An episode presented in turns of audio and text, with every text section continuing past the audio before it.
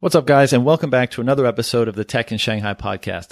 My guest today is Alex Duncan, co-founder and CEO of Kawo. And now Alex was actually the very first guest we ever had on the show over 3 years ago. So we recently had the national holiday in China. I had some time and I thought, wouldn't it be cool to hook up with Alex again and just have a chat about what the last 3 years have been like? So we got together, talked about, of course, the work that he's done with his company, Kawo, over the last 3 years, building a stronger product, service, and team, and the ways in which he's done that.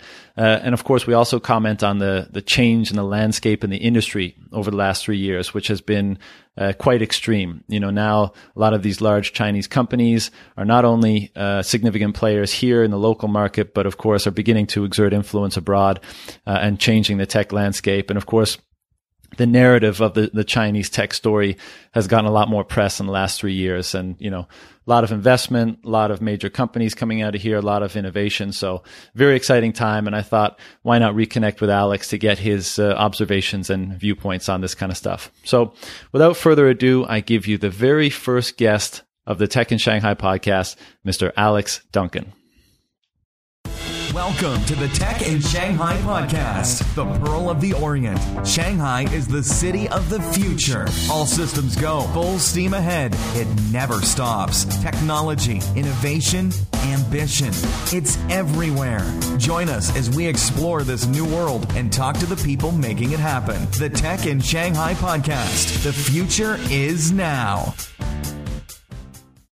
I am here today with Alex Duncan. He's the co-founder of Kawo. He was actually also the first guest that we've ever had on the show. And I always remember you calling it the inaugural episode at the end of the first show. And I remember it fondly. And so it's been over 3 years, right? Yeah, it's been 3 years. Yeah. So prior to the show, and Alex and I were just talking about, in preparation for this, we listened to the episode that we originally recorded, and we had, that was painful. Yeah, and I had braced myself for a lot of cringe. You know, I thought the first one, everybody hates the sound of their own voice. This is going to be ugly. It wasn't that bad. It wasn't too bad. You know, I didn't think it was too, for a first go. You know, both of us. I don't think you had too much experience on podcasts. I had no idea what I was doing. It was okay, right? Yeah, it wasn't too bad. It wasn't too bad. Yeah. Now at the time, I think I was much more like, let's give the audience a idea of what's happening in the tech world in Shanghai and China. And I still want to do that because everything you've been doing here since that time, actually, the tech industry in China has, grown by orders of magnitude and has become much more influential on a global stage.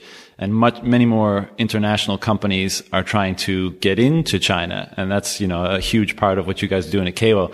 So I do want to break into that, and kind of get your opinion on the social media market and how people kind of storytell in this market, particularly foreign brands. But I kind of do want to continue the conversation that we were just having before the show. So we were talking about in the first episode, China, it's exciting. We love the energy, blah, blah, blah. Here we are three years later. And I think we both have somewhat different feelings about our time in China. So why don't we just, we'll get into a couple things later, but why don't we break into that now? I mean, I guess one of the things which I think probably happened for you as well is that you kind of grew up during this time in China as well. Yeah. So it's both been, China's been growing exponentially, and also I've kind of been growing up as becoming an adult, maybe eventually, at some point. At least by appearance. Yeah. I remember I always tell people that when I first got to Shanghai, in cab drivers, I'd try and make small talk with them in Chinese, and they'd ask me how old I was, and they would often guess that I was like 19 or 20, and I was 23 at the time. Uh-huh. Now, if I talk to a cab driver about this kind of thing, they think I'm in my 40s. So in 10 years in China, I've aged by nearly 20 years in the eyes of a cab driver. So it tells you a lot about my life here. Yeah.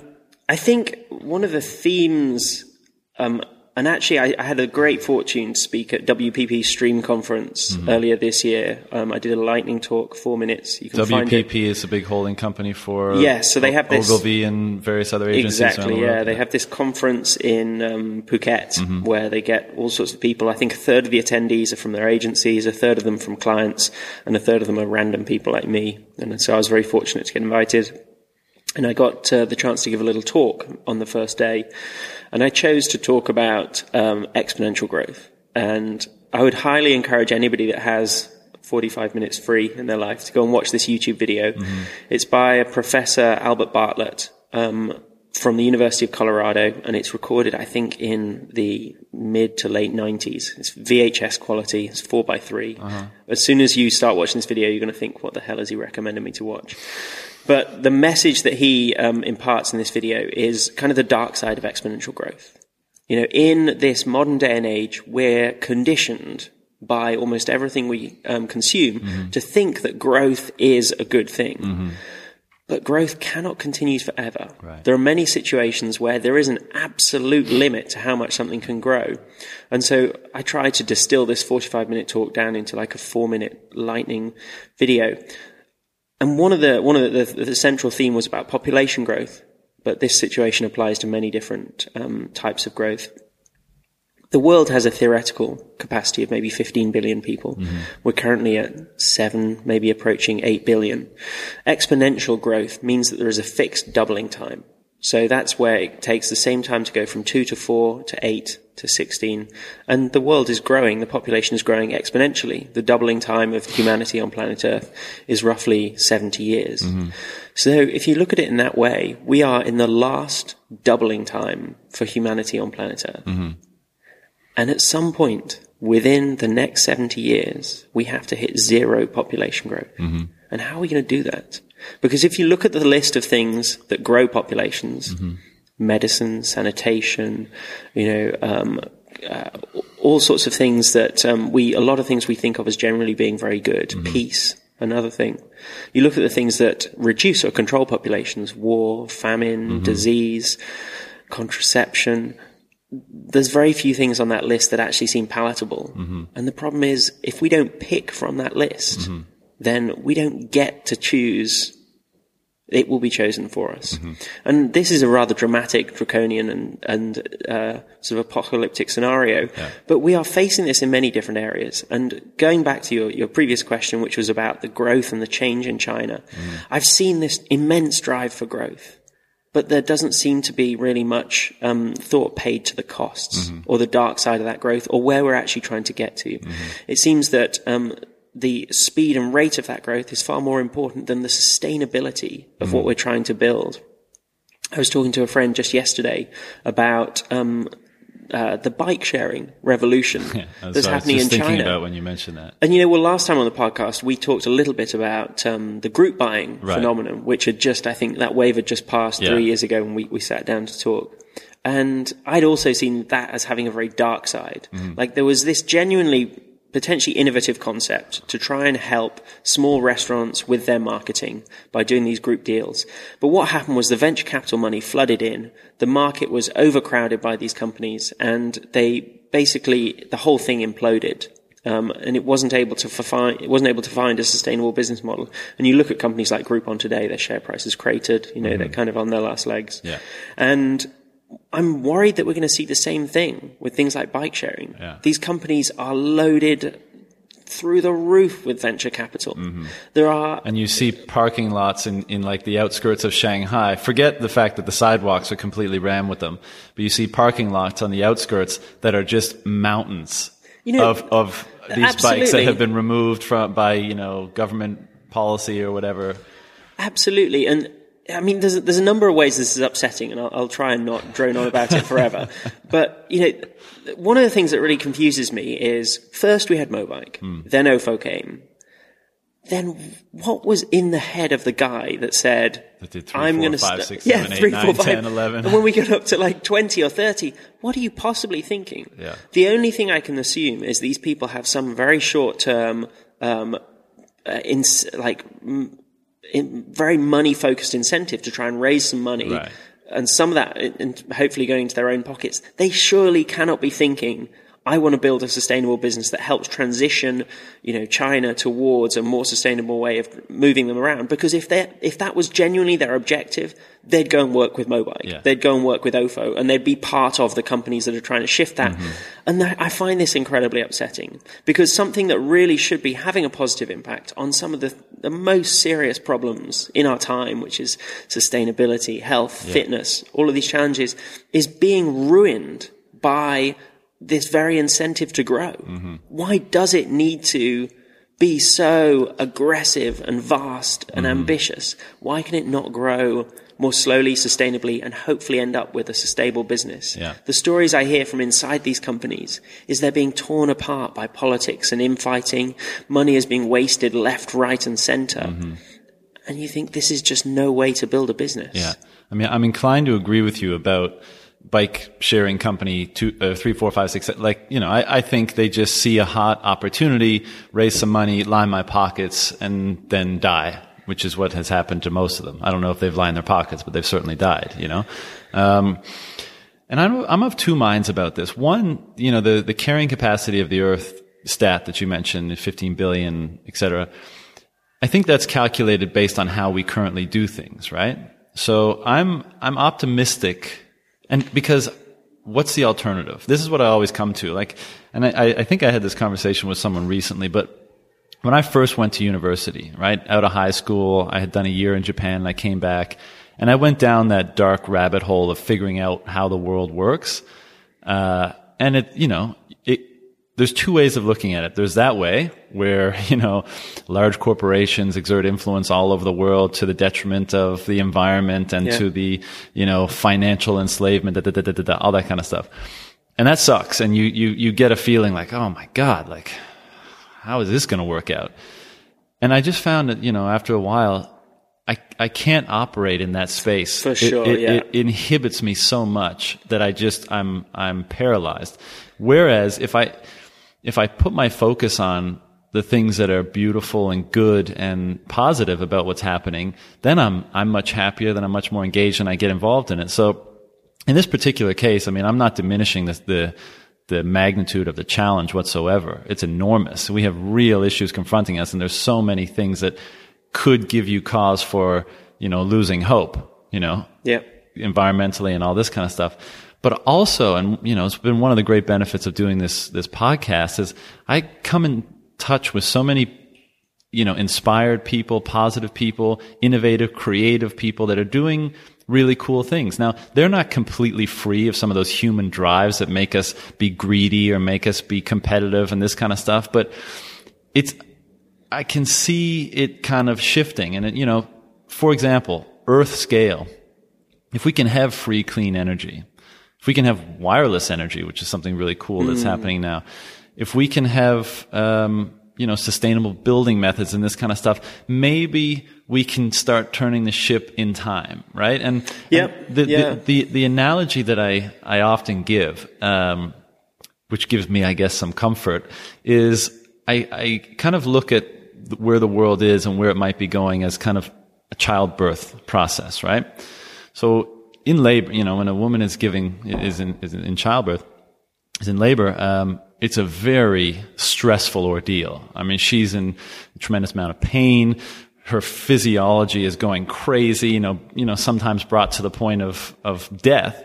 And there's, blood, and it's messy and all this kind of stuff. But eventually the baby comes out, and God willing, it's healthy, and the physiology of the woman comes back to normal after some time.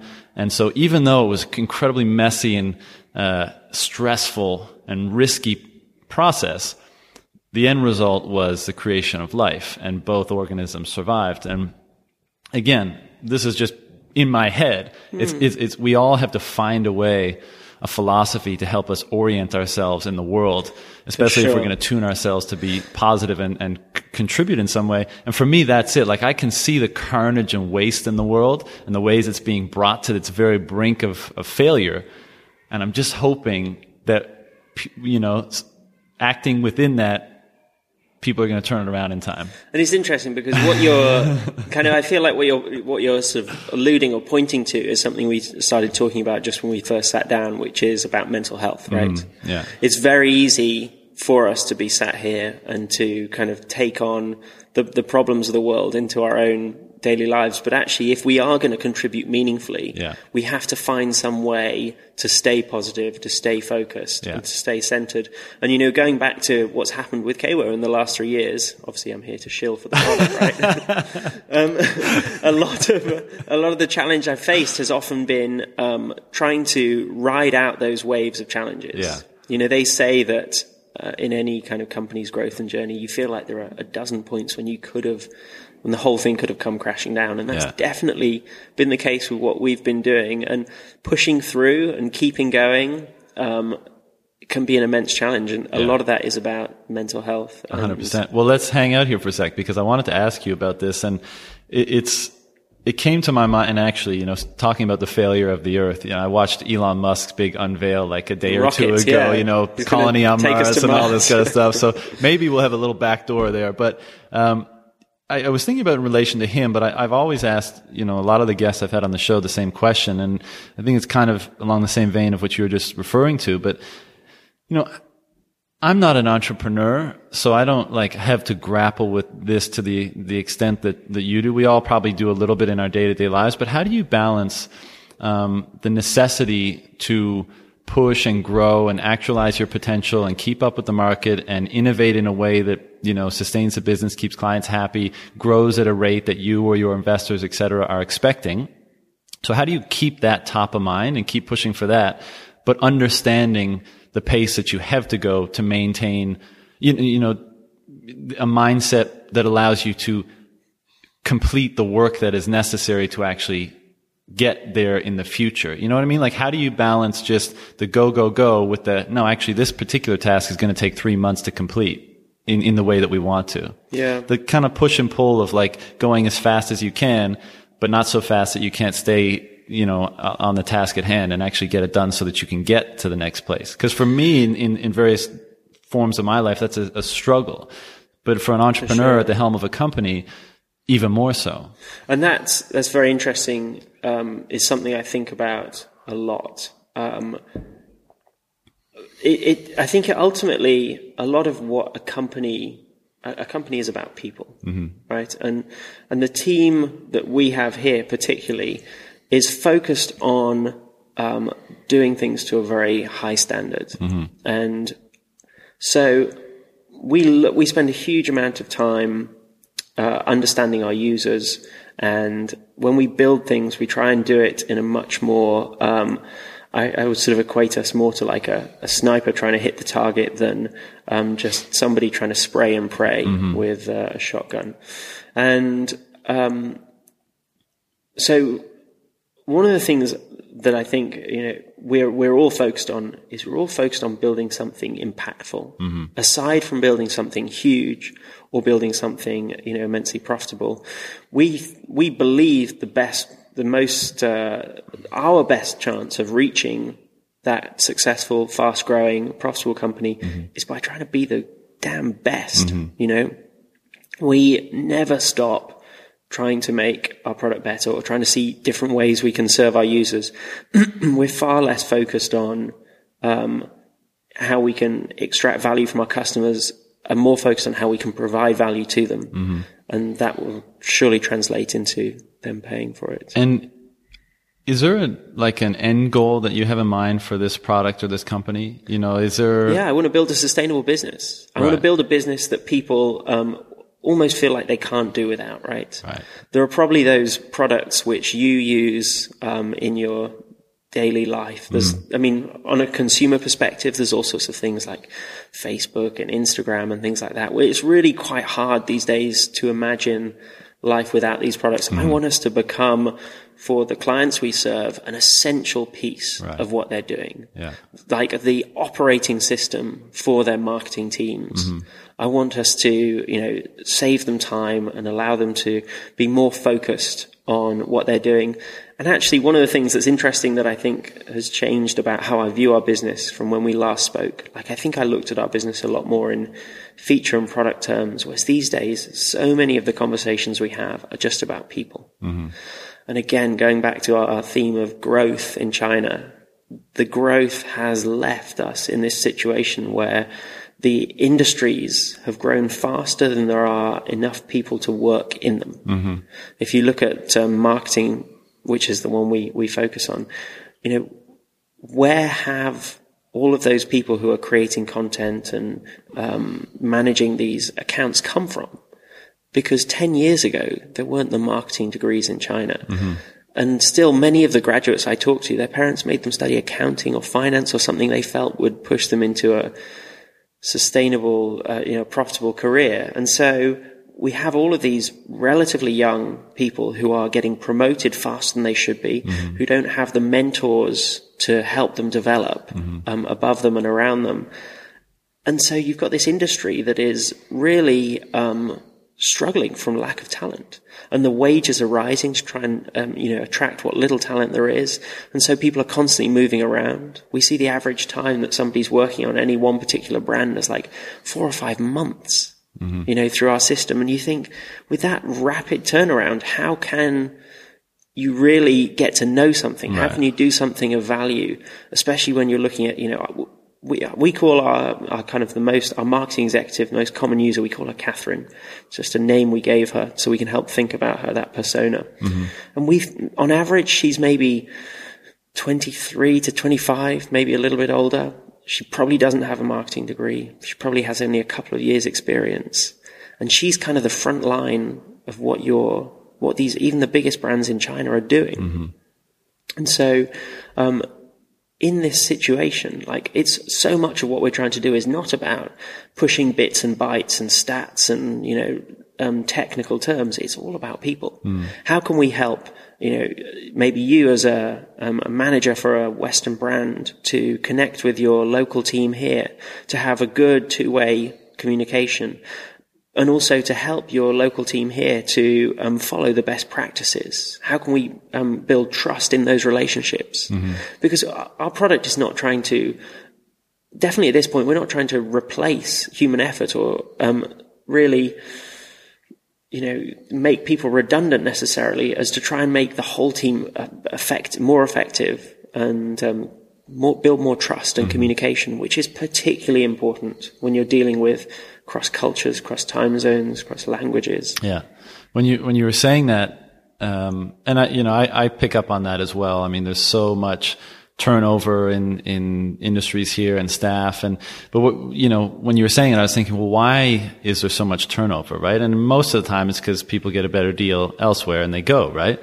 But if we zoom back out to the kind of big picture we were talking about, and you use the example of China, it could be used in other places, but where this kind of just, blindfolded, running toward the future without a clear destination, but with motivations in mind. And in this case, motivations just being more, right? More money, yeah. More productive, more production, whatever.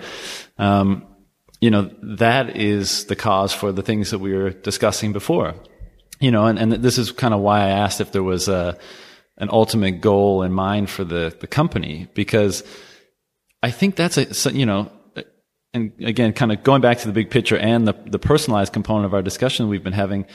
If you don't, know your motivations, if you don't have a kind of underlying philosophy for what you're trying to achieve, then the default in our culture globally is just acquire more, right? Like, get more stuff for yourself. And if that continues to be the case, it's hard to imagine that it won't play out in the way that you described, where, if more people are operating under the same motivations, then at some point there's going to be a resource crunch and weird things happen.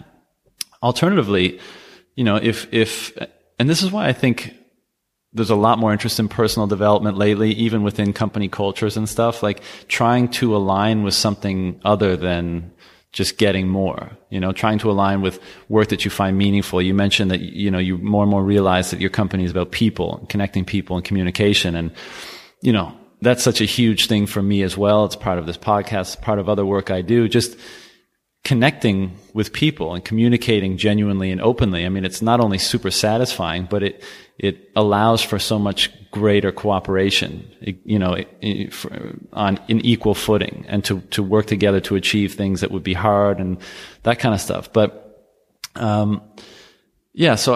that's why I was asking the question. But do you think there's any hope of that changing? Because in China, that the kind of go get more has been such a strong motivation for the last several decades, right? And again, I get it, because they were coming from such deprivation. Like, it's hard to tell a group of people, like, whoa, slow down, like the Western world is starting to, kind of come to their senses in terms of like material acquisition of things being the number one important thing in the world. It's hard to tell people that have never had those comforts that same thing. So, how do you see that from your angle, where you're the head of a, you manage staff and things like that? I mean, is the turnover issue for the same reasons a big problem for you here? No, turnover isn't a big problem. And so why is that, do you think? Is it the culture you've created? Is it the common goal? I think it is a little bit of the culture. I would say everybody in our company really gets on well and enjoys working together, which is incredibly important. Yeah. And I think, talking again about ways we've changed in our time in China, I think I've come to realize how important that is. Yeah. How important it is to be a pleasure to work with in some ways. Like, as much as you are trying to get things done, there are definitely unnecessarily difficult ways to get things done. You can have, good relationships and deal with challenging topics and have discussions and things like that. And we don't really have much politics in our team. We get on well together. And has that changed since the first time we spoke? Like, do you have less turnover now? Has it always been that way? It's not always been that way. We definitely hired a few people earlier on who maybe just didn't really fit the team. Yeah. And so they didn't stick around so long. But these days we're a lot more careful. Like, that's almost, it's a huge part of when we do hire somebody new, we look at, like, how is this person going to get on with the other people in the team? Yeah. And how are they going to have productive relationships? We definitely had a couple of people who, don't work with us now, who just didn't have productive relationships. Yeah. We didn't have lunch together. We didn't, go for a beer sometimes. We didn't chat about things. And so you're just here to plug in and plug out. Just here to plug in. And like, their productivity was way lower. Yeah. I would say also the team these days, they generally look at the world in a similar sort of way.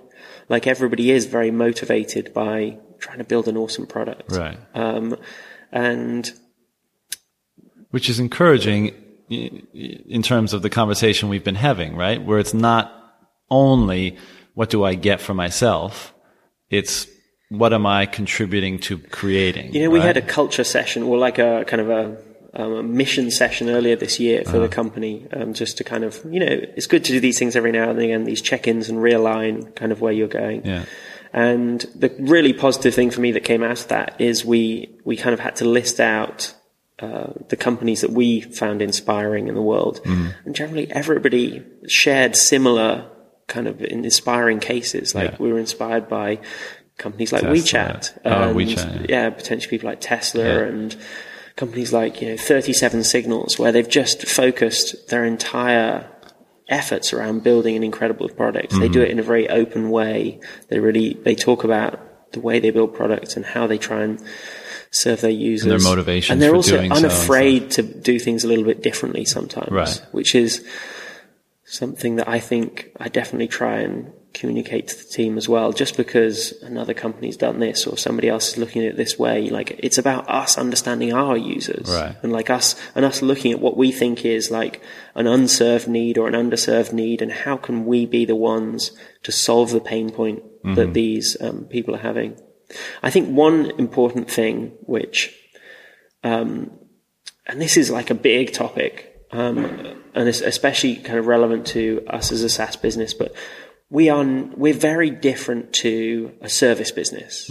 If you're a developer or an account manager or something working in a web development agency or a marketing agency or something like this, your main goal is really to serve the client and to do really what the client wants. Right. But we're in a SaaS business where actually it's not about doing what the client wants. It's about trying to understand the client's needs and build something that they will buy. Right. But don't necessarily know that they want. Don't necessarily know that they want. And we're not being told by any individual user that they need this feature delivered by this date. And that, in terms of building something to a quality standard, that's incredibly powerful because hopefully, you know, we should be the experts in how to build this product.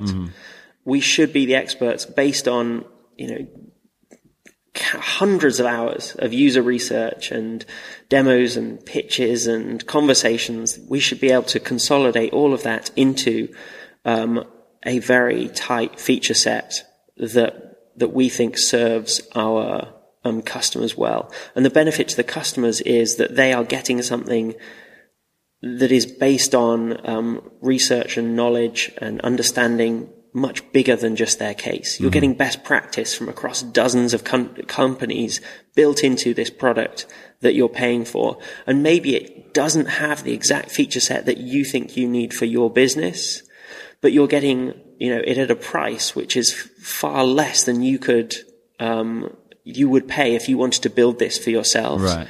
And we've published 300,000 posts onto Weibo.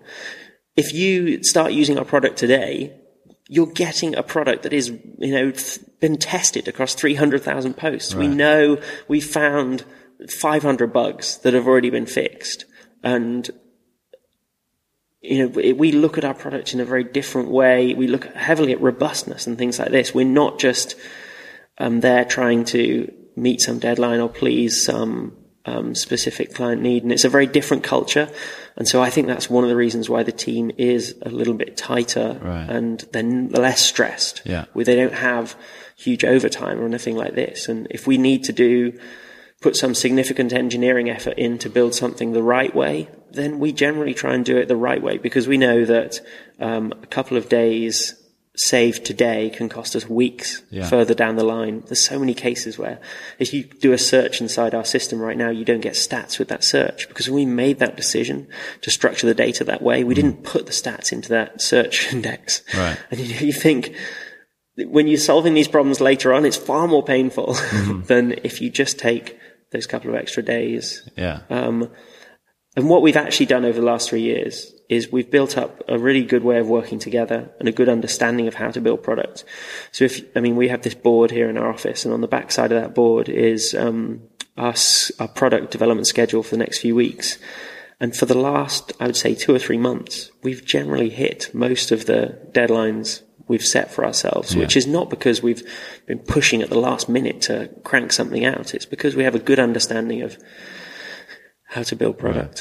Right. So given that, and there's one, you triggered a thought in my mind, actually. Maybe I'll go there first, but you know, we kind of started on that road of, you know, why does Kawo have less retention better retention in your experience, right? We only have a team of 9. Sure. But still, you know, and part of that was, you know, people want to build something that they believe and they're passionate about. And in the previous conversation, we were talking about, you know, woe is the world and how we're going to turn this ship around.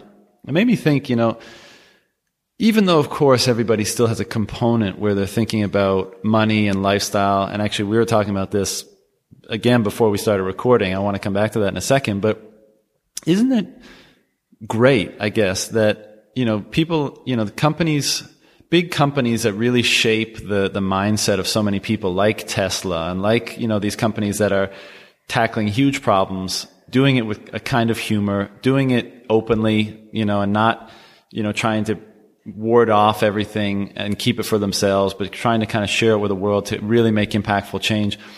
Isn't it great that more and more people, if they engage in something like that, that's personally meaningful for them, if they are concerned about the environment, for example, and they join a company that's making, you know, fill in the blank, that's beneficial for an environment or changing an industry for the better, isn't it great that when you align with that, your productivity and the energy you bring and your engagement in that work is so much better? Absolutely, you know, so that not like one of the really positive aspects of this, you know, potentially turning this ship around, that if and when people align with work that they find meaningful, that they believe in, their quote unquote productivity, or, you know, their just general ability to transmit their energy into actual value, benefit and value in the outside world is enhanced. Absolutely. So if we get, you know, more people doing that, then that's a very strong case for maybe being able to, you know, turn that ship around. You're winning me over. It's not as bad as I thought it was.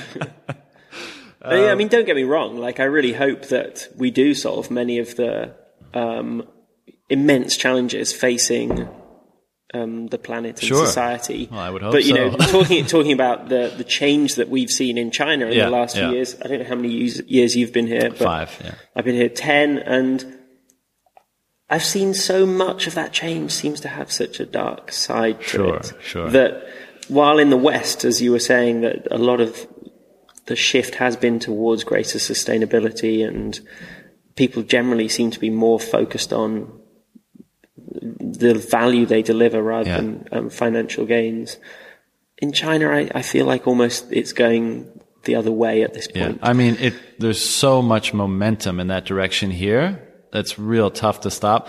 And again, we're all kind of influenced by the people we spend the most time with. You know, my own opinion on that is the younger the people are, the more they're in tune with a different motivation than just, you know, push it out and get the most out of it. And that's encouraging. It's just whether or not we can be patient enough to wait for those younger people to become. Sure. And, you know, the human condition seems to always be, things change at the last hour, the final hour, you know? Like, we're not sufficiently motivated unless... Sounds like how I write conference talks. You know, we're not sufficiently motivated unless there's real consequences on the table. Because otherwise we can just brush them aside and say, oh, it's not a big deal. And it's not until it's the 9th hour, you know, or the final hour. The interesting thing is that I think that way of thinking only really works if people are aware of the impending consequences. Sure. So I don't know if you know about... But that's why it doesn't happen until it's obvious of what the consequences are, right? What am I worried? Because they're obvious now to... Sorry to interrupt, but they're for people that are interested in this stuff, you know, me, probably you as well, who kind of try to have their finger on the pulse of, like, what the fuck is happening here. We're probably like, shit, you know, like... Something needs to be done. Yeah. But for most people that are in their day-to-day lives, you know, all the struggles and stresses and involved in that, it's easy for them to block it out because it looks mostly normal. I mean, it's not impacting me too much. I go to the grocery store and get food. So you're right. Education is a huge component. I mean, so I don't know if you know the organization Green Initiatives. Heard of them, yeah. I know they're around here. They do some great work organizing film nights and things like that. And I was particularly moved by one of their film nights I went to earlier this year. They they screened the film A Plastic Ocean. Mm-hmm. And if you haven't seen it, or if anybody listening hasn't seen it, I highly recommend you watching that film. Mm-hmm. And that for me was a particularly concerning environmental problem with things like air pollution and lots of other things around us. I feel like we kind of see, we are in some way exposed to the consequences of our actions. Being in China, you mean? Being anywhere. Anywhere. The thing that concerns me about plastic in the oceans is that we're not really exposed to that. Right. Like, we don't live in the ocean. Right. It's a place we go snorkeling in sometimes, and you could actually go snorkeling in some really beautiful places and not really see how chronically polluted the oceans are becoming. Well, it's out of sight, out of mind, right? And there's also, it's very hard, like with air pollution, it's very, you can kind of, you're already seeing a business case. You know, there's so much money going behind solar panels and green energy, and we're seeing countries which are now, entire countries running on green energy as the majority. Whereas with the oceans and this type of pollution, I just don't yet see the same business case to drive money behind it. Right. There's nobody going out there and harvesting this plastic waste and turning it into something that we can use. Yeah. And so it's situations like that where we do really need this greater sense of responsibility. And I feel like we need a realigning of our moral compass. Mm-hmm. And I agree. And I think, like you said, education is step one. You know, if you don't... if you're not considering an issue, if you're not even aware, I mean, how many issues are we not aware of? Probably a lot. You know, we consider ourselves to be, you know, probably well-read and well-informed. So we know what's happening in the rainforest and the oceans and this kind of stuff. But there's probably tons of issues that we have no idea about. Yeah. And so therefore, we can't care about them because we don't know about them. Yeah. And so that's, you know, that's why education is such a huge, education and awareness is probably such a huge component of this. And actually, you know, that's one of the things that even though we, at Kawo, we run a SaaS platform that helps brands with their social media, I still feel like there's so much positive we can do. Yeah. You know, in the way that we communicate our message, in the way that like the things we talk about within our team, I like to think we're able to have a positive impact. Mm-hmm. We offer free accounts on our platform to any NGO or not-for-profit business. Oh, really? That is, because we want to, we want to, like we have people like the Bill Gates Foundation uses our platform. Really? Jack Mars Foundation also uses Kawo to manage their social, and so Green Initiatives as well. Mm-hmm. And we set them up, and any other not-for-profit that wants an account, just reach out to us and we'll set you up. But, you know, just because we are building a business in this area, that doesn't mean that we can't have a greater impact in other areas, and spread the message. You know, inside the team, I feel like we encourage each other to be healthier, happier, like we create a supportive environment.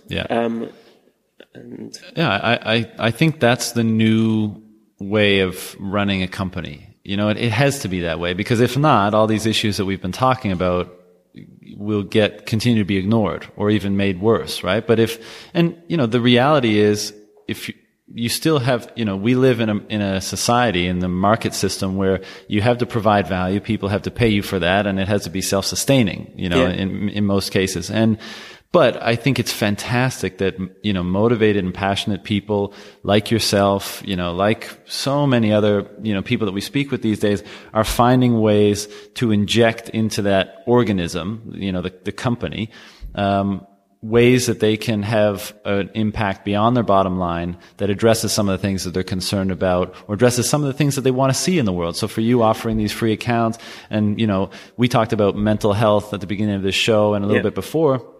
Making sure, because at the end of the day, it's all about the individual. And I don't mean to say like everyone should just free for all, each one for themselves. What I mean is that the world that we get as a collective is down to the decisions we make as individuals, right? So, you know, if one person litters, you say, oh, it's not a big deal. If 5 billion people litter, then the world is full of garbage. So it's all down to the decisions we make. And if you can influence the people that you spend the most time with, which is the people that you work with on a day-to-day basis, if you can help them be healthier, be happier, have better balance, have, you know, allow them an avenue to express, you know, challenging emotions and these sorts of things, then you just get better people. And you can use a company as a conduit, not only to create value, which is fantastic as well, but to create better people. And those better people go out into the world and have better interactions and impacted in a more positive way. And so I kind of almost find it interesting that you asked me this question before about what is the goal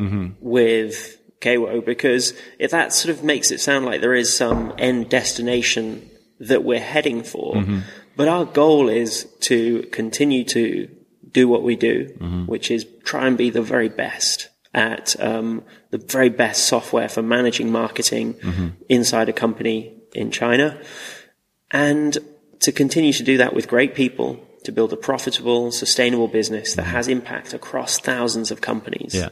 And a lot of that is about the journey. Sure. I remember my first boss here in China talking to me about, as much as he'd made a lot of money in his time, he said that like that end goal of being rich was nothing compared to the actual enjoyment of the journey of getting there. And how often do you hear that these days? My point is, I think more and more people feel that way, you know. And who was it? I think I saw a quote by Jim Carrey recently, and he's been saying a lot of interesting things lately. But, you know, he said, I wish everybody could be rich and famous so they could see that, you know, the emptiness in it, basically. Yeah. And again, I like material goods and I have no problem accumulating them. I mean, me personally, I'm a fairly minimalist sort of person, but I'm not against, you know, I think it's nice to have the things, you know, and to use them to enrich your life. But I like the idea of lessening the impact that your acquisition of those things has on the world. And when I asked you that question, in fact, I didn't mean it as, do you guys have an exit or something. I meant like, is there, because we were talking about how most companies just operate basically on various forms of greed, like keep going, keep acquiring, keep growing. And what I was trying to get to is there an underlying motivation beyond that that pushes you forward? And you just answered it, right? You know, it is that motivation to do these things, not necessarily an end goal, but to continue on the journey of doing that thing, those things, and doing them to a greater extent, probably, as you go forward. We absolutely want to do it at scale. We absolutely, like, I would love us to be the number one player in this market. Right. And I see no reason why we can't be in that situation. We're fortunately not in a winner-takes-all market. Right. You know, we're not in one of these Facebook, sort of Instagram-type situations where there's an 800-pound gorilla. But ultimately, I don't want us to compromise our principles in order to get there. Mm-hmm. Like if there's something that some other company's doing that's allowing them to, grow more exponentially, but not do it in a way that is really building an awesome product and delivering value to their customers, then I don't want to go to work and be part of that. Sure. I want to come to work and feel proud of the work that we do. And what's great about that is we're living in any of these statements could be torn apart from various angles, but I think it's not too much of a stretch to say we're living in a time where there's more and more transparency because of social media, because of, anyone can be a broadcaster, anybody can be whatever, anyone can capture video with their iPhone, anybody can get their opinion heard on Twitter or WeChat or Facebook or Weibo. So I think more transparency, but less authenticity. I think more transparency brings more of everything, right? So I don't know if there's less authenticity, but there's probably still a lot of counterbalancing things that are non-authentic. We published an awesome article on our WeChat account this week that one of my team wrote about this trend of sangcha in China. I don't know if you know about this. There's this incredibly popular brand of tea called Hey Tea, and all of the young flock there, and there were multi-hour queues. Yeah, I've seen these. And online there was this kind of reaction to this, where people talking about the actual realities of their lives, and this has since become kind of an online trend that was captured by a couple of different brands. And This idea that the young people are getting tired of these over-idealized lifestyles they're being presented with in advertising and in the media, while their own lives seem like such a grind, particularly in urban cities where they're commuting, working long hours, rising rents, all of these things. And yet all of the media and everything that they're seeing is suggesting that everybody else's life is perfect. Right. And if you buy this product, your life is going to look like that. And there's kind of been this reaction against that. Mm-hmm. And that, brands are now being encouraged to be more authentic, to not show some overly photoshopped, glossy, idealized vision of what somebody using your product looks like, but something more genuine. And that seems to be having more of a connection with this is kind of what I'm hinting at, and I'll put this on the table before the forthcoming comment and say I am an idealist, right? Because what's the alternative is kind of what I think in my head. But when you say marketing companies and such are encouraging brands to be more authentic, the first word that pops into my mind is like, well, fucking of course. Like, just, you shouldn't be involved in businesses where you have to hide stuff, be what it is. Now, but then, I know it's more complicated than that. But then you're on a level of thinking, going back to this whole problem we talked about in the industry where there are just not enough people with the requisite skills and experience to do the jobs they find themselves in to a level of sophistication. You are above and beyond that level, right? You get that. But then a lot of these teams are not thinking like that. Yeah. And they're not, like, there's not this Sure, they want what can we project to the outside world? What can we hide, and how does that facilitate the growth of our business, right? And the acquisition of. I gave a talk about this at a conference last week about how so many people, particularly in marketing industry, and this applies to lots of other industries too, are very focused on what's the latest, newest thing they can do. Right. Is it VR? Is it AR? Is it 3D printing? Is it live streaming? Is it on WeChat? Is it mini programs or something like that? Yeah. And in this constant chase to find the newest thing, to pitch their client or to show to their boss to please them, they're forgetting about the fundamentals of understanding their customers, mm-hmm. connecting with their customer mm-hmm. in a genuine message that makes their customer feel bought into that brand. Yeah. It's not just about going to grab the latest trick. You need to get the basics in place first. Yeah.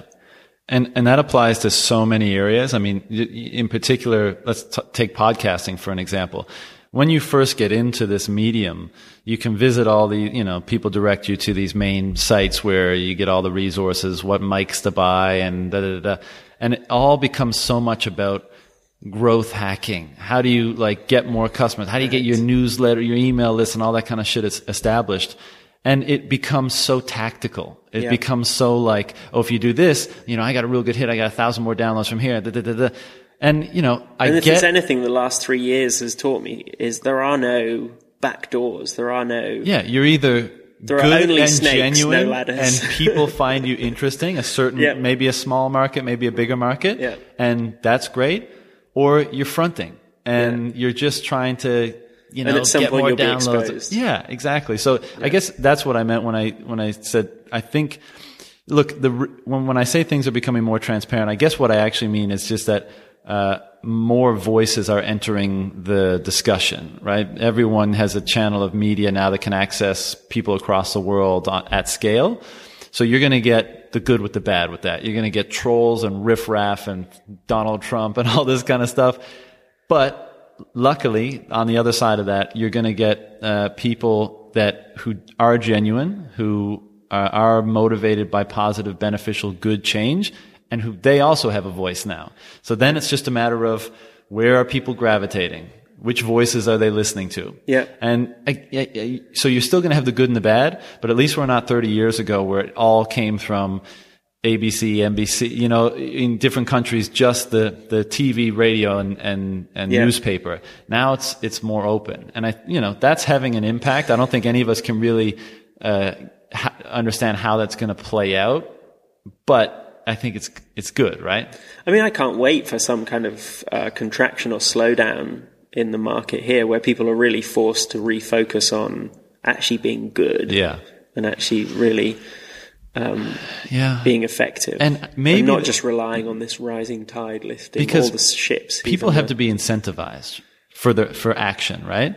And so thus far, maybe being good hasn't been properly incentivized. Now, certain companies, maybe yours included, is either tacitly or, you know, kind of under the surface incentivizing this, but maybe that's one of the benefits of this transparency, right? Yeah. Because if people know more, if things are more transparent and people are more able to see when you're being good and when you're not being good, then it becomes a real bottom line consideration. And I mean, you're in the social media space, you know, when people make a social media faux pas and they, you know, they fuck up, they reveal something that maybe they shouldn't have, then millions of people like boycott the product for a period of time or do whatever. So, you know, maybe that's a way that good is becoming incentivized, whereas before maybe that couldn't have played out in the same way.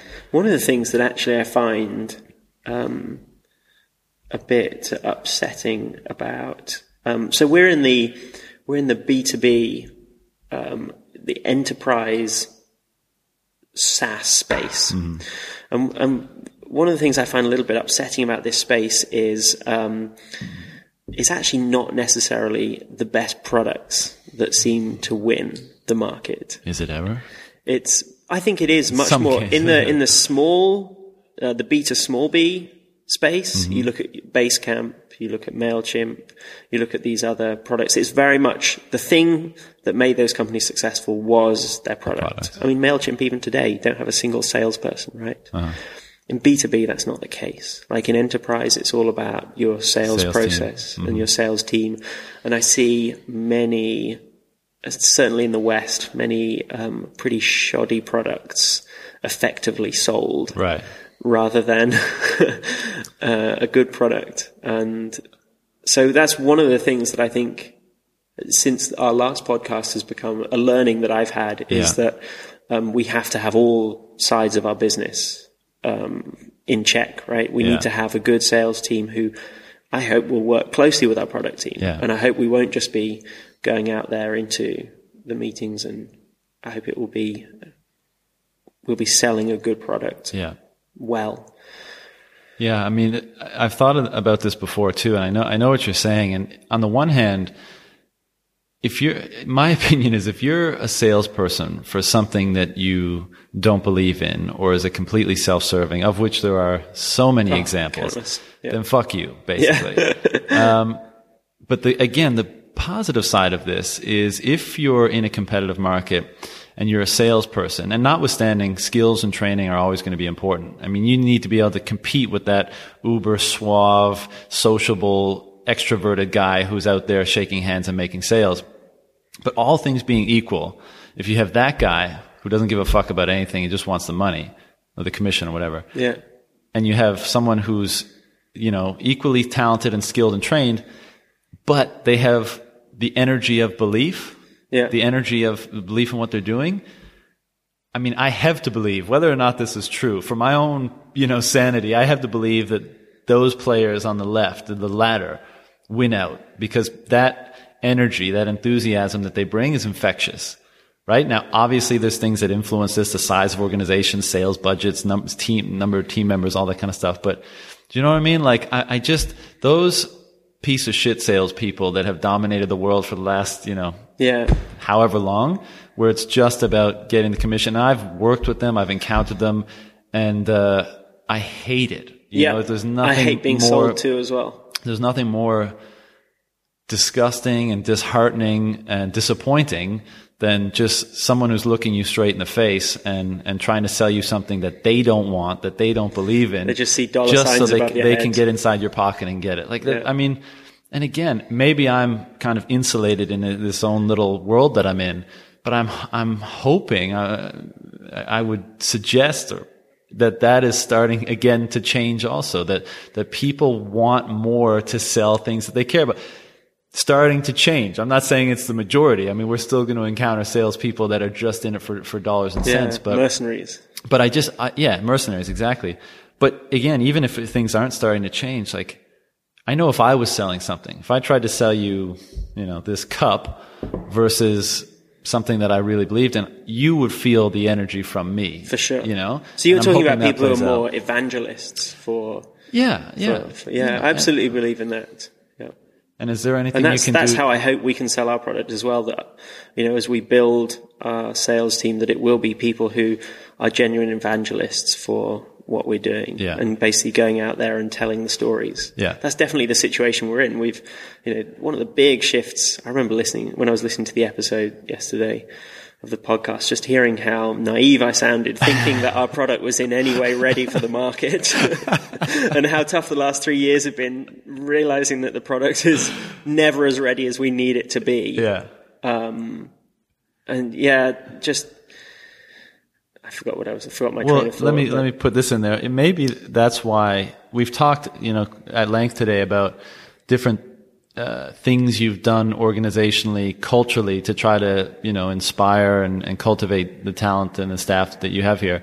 But, you know, maybe that's why it's even more important than maybe most companies realize to cultivate the culture and to really communicate the values and the objectives of what this organism is about to all the new people that come on board, because then that and to belief, our clients as well. Sure, of course. But then that belief empowers them to have that enthusiasm when they're doing their role, right? And so you know, and that's why I guess it's so important for the organization to know what those are, to have the clarity around that, and then the task of actually communicating that to people that they're bringing on board. One of the things I often feel like is when some of the things I find myself saying sound really cliche. Uh-huh. And I don't know how to make people really believe that I believe those things. Uh-huh. Like when I talk about us being... Showing it is the only way, right? When I talk about us being user-led, and really user-focused. Like, I genuinely believe that. Yeah. Like, my passion personally is for talking to users and finding out, like, how we can build technology that works for them. Right. And I try and make sure that all of the engineers in our team spend time with our users, yeah, not just sitting there receiving some mock-ups and some spec for something that's going to build, but they're actually sat there getting the feedback directly, yeah, and feeling what it is they need to be doing in their jobs. And so in terms of trying to create a culture that builds a certain type of product, that's what I've really tried to do with our team.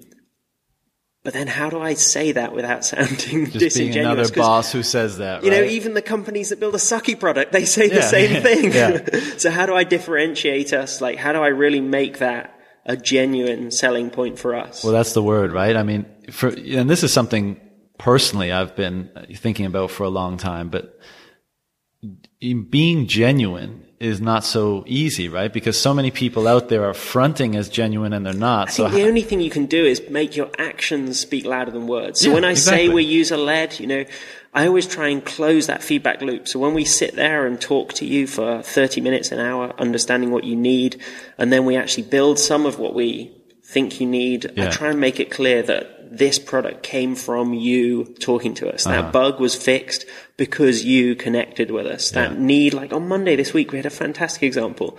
We just released this new weekly reporting thing where every team can get a weekly report, you know, super high level of transparency. And we just had this piece of feedback from a user, I think her name's Rose, and she said, I'd really like to be able to comment on different specific parts of this weekly report. That was on Monday last week, and then one of our team worked on the feature, and it was released on Thursday or Friday. Mm. And we were able, it felt really good to be able to say to her, look, you gave us this feedback on Monday, there's the improvement, the change that we've made, like, does this work for you? Yeah. You know, what's the next thing we can do? And so, you know, in terms of authenticity, we're not just going there and standing up in front of the whole team and saying, we want your feedback, we're user-led. We genuinely are. Like, when I go into an agency and talk to them about how we're going to help their team, I want them to, I want to back up the fact that I'm saying we're going to work with you to develop our product, to support your team with actually doing that, yeah, with actually, you know, coming in and doing user research sessions. Yeah. And this is one of the challenges sometimes, is that still so many people don't understand how good product gets built. They just expect that you should be able to go away and solve their problem without you spending the time with them to understand. Right. A guy did like 80 hours of user research for us earlier this year, just on one specific part of our product, and there were some fantastic insights that came out of that. And it's a huge investment. It's a big effort, mm-hmm, and I hope that will pay off in terms of our product. You know, we are a subscription product, so if once you have started using it, I want people to feel that it does become part of their way of working, yeah, and to see these changes and see us improving it for them. I think organizationally and personally, It takes a constant level of awareness to know when, you know, you're talking about not just paying lip service to these ideas, but actually acting them out. I think it takes constant awareness, to transcend or understand the degree that, you know, your conditioning. So whether it's your conditioning in preparation for joining an organization or your personal conditioning and how to operate as a human being, be constantly aware of that so you can actually show up and not just say those things, yeah, but realize what you're doing, what you're not doing, and then try to orient yourself more in the direction of actually being that person or yeah, that team or that organization that expresses those things, yeah, right, in the actions. Okay, so two more things, and I'll let you go. One is, I think you mentioned this, I don't know if we were on air when you talked about this, but like, where's Kawo at now? Like, you mentioned this year was extremely stressful, right? It was a tough year with lots of work. Maybe. But you know, like, you raised money recently? We raised some money from, Mailman Group, which is our kind of our parent organization. And that was a really, positive validation for us, right, like saying that we were such an essential part of their business that they wanted to see us continue to grow. Right. I think it's been stressful for me, just trying to, we now have this money in the bank that we need to spend on growing our product. Mm-hmm. Up until the point that we raised this, I think the emphasis had very much been on improving and building the product, which is something I was super comfortable doing. I've been doing it for, 10 years. And now the emphasis is much more on getting that product out into the market and finding the other customers that could benefit from it. And so maybe one of the reasons it's been more stressful for me is because I've been a lot more out of my comfort zone. Mm-hmm. I've been a lot more meeting with the challenge of selling a software product in a still very immature market. Mm-hmm. We go along to many companies that we know would really benefit from what we're doing, but they don't really understand the problem that we're solving for them. Mm-hmm. And so we have a huge education challenge. And then once you do have people kind of bought into how we're helping them, you've then got to find the way for them to open up a budget line for software, which they didn't have before. Their whole budget was assigned for ad spend or marketing or something else. And so there's still a mindset here that maybe transparency is a risky thing as well. We see so many agency-client relationships where there's a lot of tension in those relationships. Mm-hmm. We hear a lot of agencies talking about how clients in China are particularly demanding. Mm-hmm. A lot of clients talking about how their agencies, are trying to pull the wool over their eyes. As a product, we are fundamentally well-positioned to help solve those challenges, to bring these teams all onto the same page, get them communicating better, make their lives more efficient, save them time, and help them do a better job of understanding and communicating with customers. But then as a tiny team, with still relatively limited resources, how do we educate the market? Where do we focus those efforts? And that's been, that continues to be a big challenge. We're making progress. We onboarded 3 new clients this month, and we've got plenty more in the pipeline for the coming months. But it's still, we're definitely not nowhere close to home and dry. We definitely need to still work out how to build this repeatable engine. Yeah. Because again, going back to why we're fundamentally different to a service business, as a SaaS business, with a service business, you're going along to your customer and you're saying, what type of cake do you want? Okay, you like Black Forest Gatto. I'm going to bake you an amazing Black Forest Gatto. It's going to cost you $10,000. The problem is we've already baked the cake. We now need to go and convince you it's the cake you want. It's the cake you want. Yeah. The benefit being is that you're theoretically getting a much better cake because it's been worked on quite a bit. It's been worked on a lot of research gone into that cake. But you cannot have it exactly to your specifications. Yeah. And so I think a lot of the mindset here is, particularly among bigger clients, is about they want it exactly what they want. Yeah. And so we would definitely be hurting our business if we tried to bend to the wind, cater to individual clients. Yeah. So we're trying to build an operating system for marketing teams across the country. Mm-hmm. And this dovetails into what we started to talk about beforehand. But you mentioned, we both referenced the first time we met, spoke 3 years ago. It's hard to believe it was 3 years ago too. I can't believe how fast time is going, but. Nevertheless, we talked about why we liked it in China, right? The energy and there's so much going on. And, you said after coming out of uni, you didn't see yourself kind of climbing the corporate ladder in the UK. It wasn't very exciting, very slow moving. Exactly the same story for me. So you come to this dynamic market where it's rough and tumble. There's nothing but opportunity, 3 years on, and with wisdom and life, different aspects of our life changing. We were kind of saying, I think you asked me, am I still liking it in Shanghai? And I said, I do love this city, but I'm starting to feel that I want some things that the city can't provide. Maybe absolutely. That's the case. I'm very torn in this respect. I love what we're doing with this company. And I think this would be great because for a lot of people over the next 5 years, you know, a lot of people from the West are going to be coming to China because as the tech industry grows in particular. So I think this would be interesting to have this kind of retrospective of you and of us where we've already been here for a while. And, you know, people that are coming into it now won't have the hindsight to look back and be like, oh, I wish it was like it was back then. And they just accept it for what it is. And they get to comment on the changes after they've been here for 5 years. So go ahead. Sorry. I mean, the good old days are definitely behind us. Right.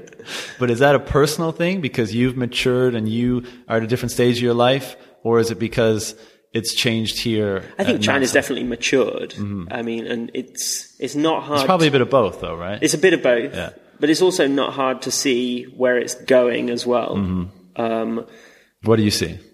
I mean, just last week there was this news about how there's now facial recognition cameras at certain intersections to catch people jumping red lights and that kind of thing. Mm-hmm. What we've seen... probably all over those things. I mean, I just go through every red light. Me too. Yeah. That could well be my undoing. May not be another episode in 3 years. I'll come see you in prison. You know, all of the restrictions and rules and things that we probably were seeing creep in 3 years ago have just continued to get worse. You know, on the last podcast, like, we talked a little bit about how chronically difficult the internet was to deal with. At Kawo, we focus a massive amount on robustness. Mm-hmm. We believe that people perceive an error as much as 100 times worse than they perceive a good thing you do. Mm-hmm. So we really optimize very heavily for errors in our platform to give people a better experience. That battle that we were having with errors 3 years ago only continues to get worse. Right.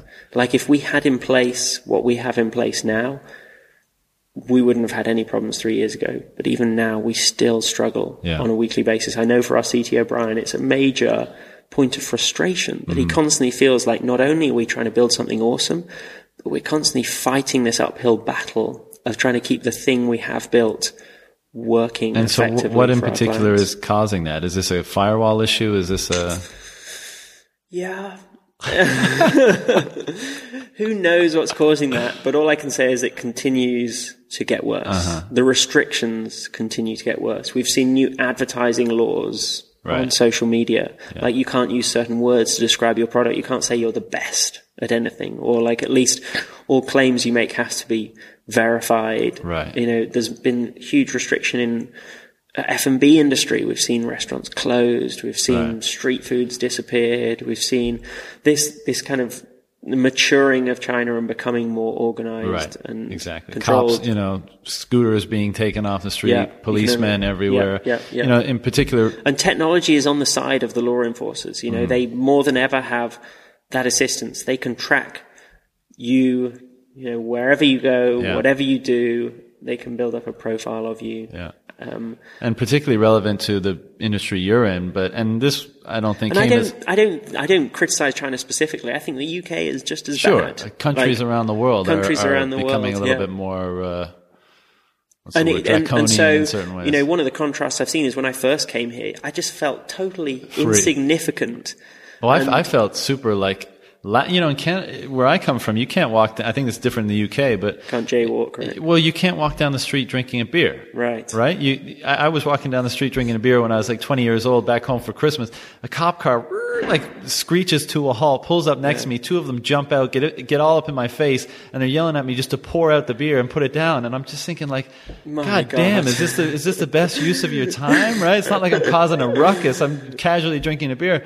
And so when I got here, you know, those sorts of things at the time were very, you know, hands off. And same with, you know, driving around on your scooter. I mean, it felt very like, oh wow, I feel pretty open and free here. And that's starting to change now. I always attributed that more to being just like insignificant. I didn't feel like it was necessarily because there wasn't the desire to kind of stop me from doing these things. It's just there wasn't the resource to stop me. And I think what we're seeing now is a tightening of all those things. Absolutely. Yeah. And especially if you're coming from an era where that wasn't the case, it's just not a nice feeling. You know, it's not a nice feeling when you know, a cop makes, you know, stops you, you get off your scooter, you got to answer a bunch of questions, that kind of stuff. It's just not a nice feeling. But what I was going to say is, in particular to the industry you're in, I think we all already kind of assume this, but I think it came out publicly a week or so ago that like all social media data from certain platforms was just like automatically shared or did you ever think that wasn't the case? No, that's why I say it, but it was just, I think it came more to public awareness. Like it was a thing, like people,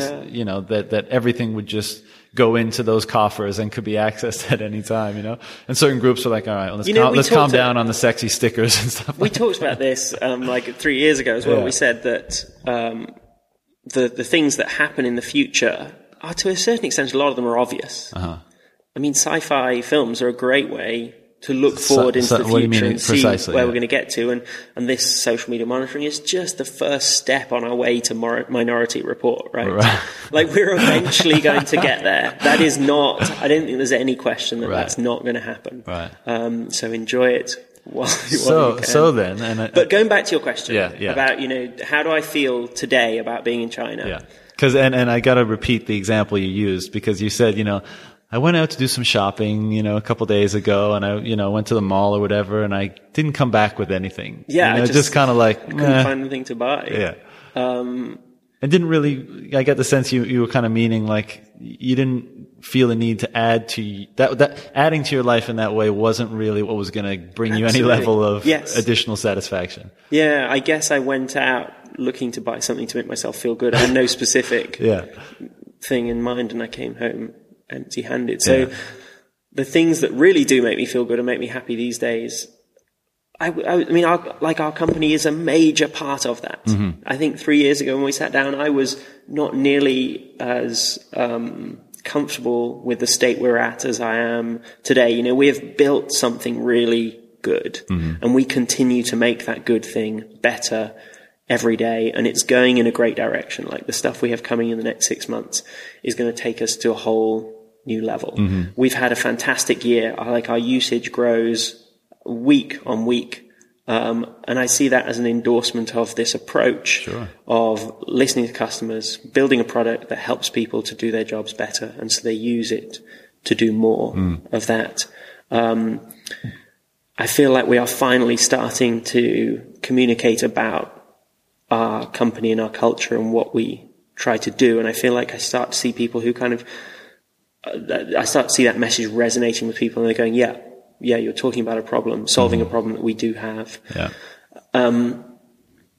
So where's my life at right now? Work-wise, I love it. Like we have a great team, I love working with them. And I see us going in a great direction. From a personal perspective, I live to ride my bike, and that is definitely difficult. There are some fantastic places to go and ride your bike in China, but on a day-to-day basis, just, you know, scuttling around the city doesn't really fulfill me. Like I'd love to, in the next 10 years, live somewhere with some mountains and grass, and greenery, open fields, and some clean air. Just get naked and run through those things. may well do. So yeah, I mean, I've often, I mean, I don't think it's any secret, I've said that this is my last act in China. Right. You know, what we're doing right now. Is there I mean, I know this is potentially sensitive for you, but is there, you know, anything that would trigger that, you know, to be like, you know what, you know, maybe that's expansion of Kawo globally, and you could operate in other jurisdictions, or, you know. I don't think so. I mean, we're a Chinese social media marketing platform, so we're going to be based in China, focusing on China. Yeah. So that's like, this company's not going to take me elsewhere. I think the only thing that would kind of bring about an end to what we're doing right now is if it stopped being what it is I love about it. Right. You know, if we did fundamentally change as an organization, or and I don't see that happening. Right. Like I think we're going to continue on this trajectory that we've been building for. Yeah. And yeah, it's just whether or not I can find ways to be happy and healthy on a daily basis in Shanghai. I mean, for me this year, it was super important to get out of Shanghai at least 4 times, which is a lot. My objective is once a month. Well, that's pretty good. But I mean, out of the country at least 4 times. So And that's more than in past years, but I just noticed over the last 2 or 3 years that, or last couple of years, if I go, like I had gone 6 months or even 12 months without leaving Shanghai, I get this, like, it builds up on you. It's a weight. Sure. And then you notice the contrast of when you, and for me, Thailand is my spot. I love going to northern Thailand, doing some boxing, swimming in rivers, chilling out in the jungle and stuff. And the contrast of that is so extreme, and you go there and it, a tar just falls off you. And yeah. I get this weight that comes off me, and then I get re-energized. And not that I'm not saying I want to live. I love the dynamism of Shanghai and this city. And, I'm not as tethered here as you. If I wanted to leave, I would leave. Yeah. I'd leave tomorrow. I want to be here for the time being, but I've realized that I need to balance it in a better way so I can still get some of those things that I yearn for, which is nature, which is, fresh air, which is a more subdued pace, that kind of stuff, What were you going to say? Yeah, about what? I said tar and you were like, yeah. But I think, going back to the thing we talked before about managing your own sanity and mental health is... taking time off for sure, and taking time away is an essential part of that. Yeah, and you should not feel guilty about it. Yeah, and I like this year I went to the UK and I rode from London to Edinburgh and I saw all my friends and family, and it was just the most incredible trip. Yeah, and it was like I came back refreshed and re-energized. Same thing. I always say that, like, for me, I'm such an obsessive person. Uh-huh. And so the only way I really survive in Shanghai is by having two obsessions. I'm obsessed by work. Mm-hmm. I'm obsessed by cycling. When I'm sat at work, I may often look at, bike news on the internet. Right. And when I'm sat on my bike out in the, far distance, I may often, I spend a huge amount of time thinking about work. Right, right. And so it's only by having these things to balance. If I only had one obsession, I would be super unhealthy. No, I think obsession is good, but like you're saying, I think you need to be aware of the balance that's required to keep feeding them both. Yeah. And kind of for me, I love I think it's valuable and necessary, even if you're going to opt, we've been talking about the social media world and the kind of crazy connectivity and transparency. If you're going to engage in that world, which clearly you are, and I want to as well, I think it's very important to know that to have that other perspective of not being so connected. So when I go to northern Thailand in my case, or when I go home typically for Christmas or in the summer, like I barely have my phone with me. I don't check emails, and that gives me the kind of comfort in when I'm in the matrix, so-called, to be in it so totally. And then to when I come out, have such an appreciation for the world that's outside of that, because you do get sucked into it, right? But with cycling, I'm getting that 3 to 5 times a week. Well, that's fantastic. Because, I'll get up at 5 in the morning, ride for a good solid couple of hours. Yeah. And throughout that time, I'm not looking at my phone. I'm not checking my phone. I'm not connected in any way at that point. And then when you get into the mountains at the weekend, it's to another extreme. Yeah. Because you're presumably working harder and you're just surrounded by a more amazing environment. Yeah, you're just focused on the task at hand, which is climbing that mountain. Yeah. Or, So I think, because the connectivity and the virtual engagement gets shit on a lot these days by people, like, oh, everybody's always in their phones and stuff like that. Yeah. And I think, I think it's worthy of criticism if that's all you do, if that's your only world, if that's the only place you get that satisfaction and sense of community or whatever. Yeah. But if you can balance it with the other one, then I think you have much more appreciation for engaging in both. Yeah. There's one thing I'm conscious that we've not talked about today. What is that? Which really struck me when I listened to the last episode, which was we've pivoted the company. And I can't believe it's got to the end of the... Kawo? We've pivoted Kawo since we last talked. Give me the 3-minute pivot story. The 3-minute pivot story. So last time we talked, it was a lot about having translators. Mm-hmm. And we had tried to find this much lower barrier to entry for foreign brands coming into China. Uh-huh. So just to summarize, at the time, Kawo came out of an agency, and maybe the agency fees were, tens of thousands of dollars a month. And Kawo was aiming to deliver some kind of social media presence, but for only a couple of $1,000s a month. Mm-hmm. we very soon, probably after that last podcast, found that that business model didn't really work for a number of reasons. And so we stopped providing any kind of translation service at all, and we purely focused on being a software and technology business. Mm-hmm. And that has definitely worked well for us. It's allowed us to focus as a team. It's allowed our message to get a lot clearer and tighter, and the product scope and the way we're building things. Mm-hmm. And also the whole industry has shifted at the same time. Those brands that a few years ago were looking for a $1,000 or $2,000 entry point into China, they now are far more invested, and they have the money to spend on an agency or to hire their own team. And so they don't need that product that we were previously trying to build. They mm-hmm. now need the thing we're building now, which connects those teams more transparently and effectively to their media, social media presence in yeah. China. Yeah, cool. Help people to do business with people. Excellent. Well, I'm just thinking now, like, I wonder if we'll do this again in 3 years, and what kind of things we'll be saying then. Who knows? Where we'll be. Where we'll be. It's been really fun. It's been good catching up. Yes, it has. Before we go, I mean, do you want to direct the audience anywhere? I mean, kawo.com is. Thank you, Mom. Everybody should go and check out kawo.com, and you should follow us on WeChat, because one of the things we try to do with our marketing is we try to deliver value. Mm-hmm. We're not just telling you why our product is awesome. Yeah. We just launched an awesome tool called Doncer, which helps you to turn a video into a GIF. So if you want to put that GIF in a WeChat article or make a sticker of your friend. I saw that. I'm going to play around with it. That's a super cool tool. Yeah. We have another free thing coming out soon, which lets you crop a WeChat photo mm-hmm. for an article. We have constantly got new pieces of content which kind of educate and inform about changes and things happening in the industry. Yeah. So, and actually, I, in preparation for this, I went onto your Facebook page. And again, I know a lot of the audience, it may not be relevant, but for those people that are helping foreign brands or are foreign brands and stuff like that, that are looking into it, you guys have started, I think, to kind of mess around with live videos of presentations you're doing internally. Yeah. But even as like a startup, we talk about what we're doing as right. a startup too.